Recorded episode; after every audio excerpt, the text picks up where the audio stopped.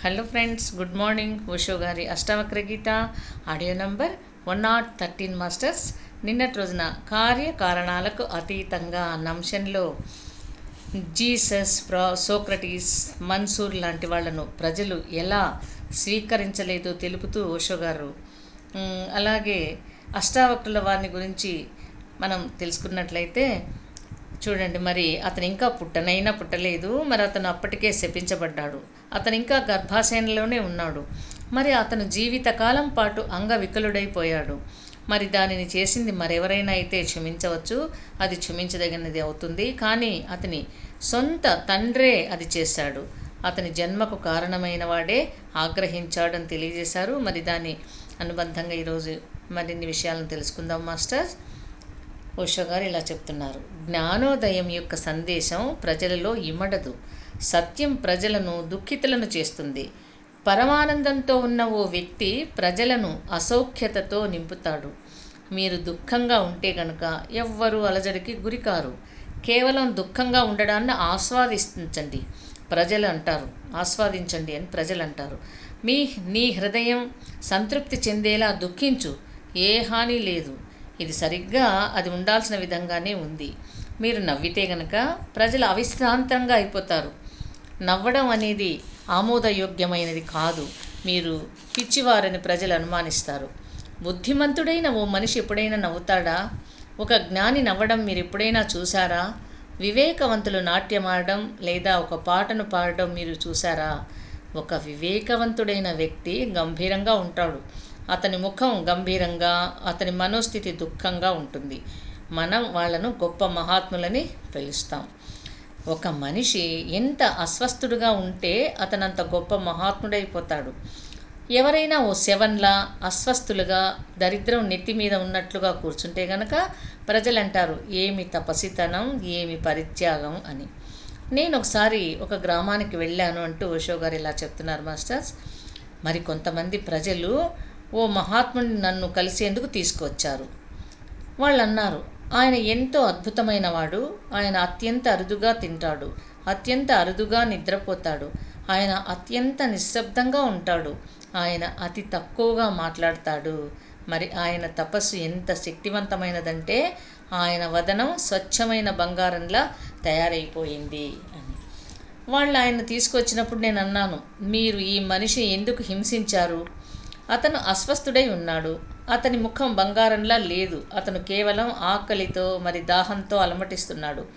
అతను రక్తహీనతతో ఉండడం వలన అతని ముఖం పసుపు పచ్చగా మారింది.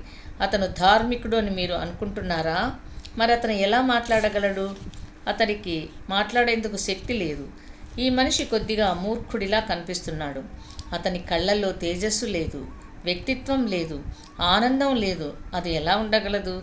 అతను సరి సరిగ్గా నిద్రపోవడం లేదు సరిగ్గా తినడం లేదు మరి తాగడం లేదు. మీరు అతనిని పూజిస్తున్నారా? అతను చేస్తున్న దాని వలన మీరు అతనిని పూజించడం పట్ల మాత్రమే అతను ఆసక్తిని కలిగి ఉన్నాడు. మీ పూజల కోసమే అతను అది చేస్తున్నాడు. వాళ్ళను కొంతకాలం పూజించడం ఆపేయండి. మరి మీ మహాత్ముల్లో నూటికి తొంభై తొమ్మిది శాతం మంది మాయమైపోవడాన్ని మీరు పూజించడం ఆపివేసిన రాత్రే మాయమైపోవడాన్ని మీరు కనుగొంటారు. మీ పూజన వల్ మీ పూజల వలనే వాళ్ళు అన్ని రకాలైన మూర్ఖపు విషయాలను చేస్తూ ఉంటారు. వాళ్ళు ఏం చేయాలని మీరు కోరుకుంటే అదే చేస్తారు. మీ వెంట్రుకలను ఒక్కొక్కటికి పీకేయండి అని మీరు చెప్తే గనక వాళ్ళు తమ జుట్టును పీకేసుకుంటారు. దిగంబరంగా ఉండండి అని మీరు చెప్పినట్లయితే వాళ్ళు దిగంబరంగా నిలబడతారు. మిమ్మల్ని మీరు ఆకలితో మార్చుకోండి అని మీరు చెప్పినట్లయితే వాళ్ళు తమను తాము పస్తులుంచుకుంటారు. బదులుగా మీరు కేవలం ఒకే పని ఒకే ఒక పని చేయాలి. వాళ్ళను గౌరవించాలి. వాళ్ళ అహాలకు బలాన్ని ఇవ్వాలి అంటూ ఎల్లప్పుడూ నవ్వుతూ ఉండేదే అసలైన మతం. అసలైన మతం ఎల్లప్పుడూ ఆరోగ్యకరమైనది. సఫలం చేసేది మరి జీవితాన్ని సమర్థించేది. అసలైన మతం పువ్వులా పువ్వులలానే ఉంటుంది. అక్కడ దుఃఖం అనేది లేదు. ప్రజలు దుఃఖాన్ని శాంతిగా అర్థం చేసుకుంటారు. దైన్యం అనేది శాంతి కాదు. శాంతి ఉల్లాసంగా పాడుతుంది. శాంతి అత్యంత ప్రకాశవంతమైనది. శాంతి అనేది ఓ గొప్ప తాగుబోతు. మీ కాళ్ళు తడబడతాయి. పారవస్యం మిమ్మల్ని ఆవరిస్తుంది. మీరు అవనిపై నడుస్తారు. అయినా కానీ మీరు అవనిపై నడవడం లేదు. మీరు ఆకాశంలోనే సంచరిస్తున్నారు. మీరు మీ రెక్కలను పరుచుకుంటున్నట్లుగా ఎగిరిపోయేందుకు సిద్ధంగా ఉన్నట్లుగా. అది మంచిదే. మీరు నా మధువును రుచి చూస్తే గనుక మీరు అసలైన మధువును రుచి చూశారు. ఇక ఏ ఇతర మధుశాలలకు వెళ్ళాల్సిన అవసరమే ఉండదు అంటూ కేవలం ఏకైక దాహార్తిని అనుభూతి చెందండి. ప్రేమ కోసం కేవలం ఒకే ఒక విషయాన్ని కోరుకోండి. ప్రేమ మీ సమస్త ప్రపంచాన్ని మరి మీ సమస్త అస్తిత్వాన్ని ప్రేమతో నిండి ఉండనివ్వండి. అది చాలు. మరి మనస్సు యొక్క అలజడులను సమాప్తం అయిపోనివ్వండి ప్రేమ యొక్క రక్షణలోకి దిగిరండి. ఉమర్ ఖయాం అవగాహన చేసుకోబడలేదు. అతని పట్ల మహా అన్యాయం చేయబడింది. ఒకరోజు బొంబాయిలో ఒక బార్ ముందు నేను ఈ సూచికను చూశాను. దానిపై ఇలా ఉంది. ఉమర్ ఖయాం అతని పట్ల మహా అన్యాయం చేయబడింది. అతని కవిత్వాన్ని ఫిట్జ్ గెరాల్డ్ ఆంగ్లంలోకి అనువదించినప్పుడు అతను ఎంతో పొరబడ్డాడు. అతను ఉమర్ ఖయాంను అర్థం చేసుకోలేదు. ఫిట్జ్ గెరాల్డ్ అవగాహన చేసుకోలేకపోయాడు. ఎందుకంటే ఉమర్ ఖయామ్ను అవగాహన చేసుకోవాలంటే ఒకరు సూఫీల యొక్క పరమానందాన్ని సూఫీల యొక్క సమాధిని అనుభవించాలి. ఉమర్ ఖయామ్ ఒక సూఫీ మార్మికుడు. సిద్ధిని పొందిన అరుదైన వ్యక్తులలో అతను ఒకడు. బుద్ధుడు మరి అష్టావక్రుడు కృష్ణుడు మరి చతురాష్ట్రాల జరాతుష్టాల కోవకే అతను వస్తాడు. అతను మాట్లాడుతున్న మధువు అనేది దివ్య మధువు అతను మాట్లాడుతున్న సౌందర్యం అనేది దివ్య సౌందర్యం. కానీ ఫిట్స్ గెరాల్డ్ అవగాహన చేసుకోలేదు. తన పాత్య తన పాశ్చాత్య మనసుతో అతను మధువును అక్షరాల మధ్యంగానే అర్థం చేసుకున్నాడు. ఉమర్ అతను ఉమర్ ఖయాం యొక్క మాటలను అనువదించాడు. మరి ఈ అనువాదం అత్యంత సుప్రసిద్ధమైపోయింది. ఆ అనువాదం అత్యంత అందమైనది. దాని కవిత్వం అత్యంత రమణీయమైనది. నిశ్చయంగానే ఫిట్జ్ గెరాల్డ్ ఓ గొప్ప కవి. కానీ అతను అవగాహన చేసుకోలేకపోయాడు. సూఫీల యొక్క ప్రత్యేక లక్షణం అతని కవిత్వంలో చేజారిపోయింది. మరి ఫిట్జ్గెరాల్డ్ ద్వారా ఉమర్ ఖయ్యామ్ సుప్రసిద్ధుడయ్యాడు. కనుక ఉమర్ ఖయ్యామ్ గురించి తెలిసినదంతా పొరబడినదే. ఉమర్ ఖయాం ఎన్నడూ మధువును సేవించలేదు. ఎన్నడూ ఏ మధుశాలకు వెళ్ళలేదు.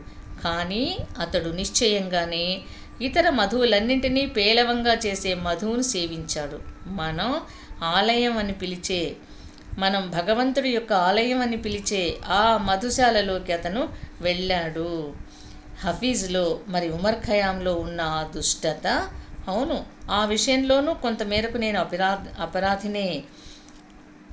అయితే ఈ పంక్తులను రాసిన వాడెవడైనా వాడైనా ఈ పంక్తులను రాసిన వాడైనా మజాజ్ కూడా ఉమర్ ఖయామ్ను అపార్థం చేసుకున్నాడు. అతను కూడా ఉమర్ ఖయాంను ఓ తాగుబోతుగానే భావించాడు. అతిగా తాగడం వలన మజాజ్ మరణించాడు.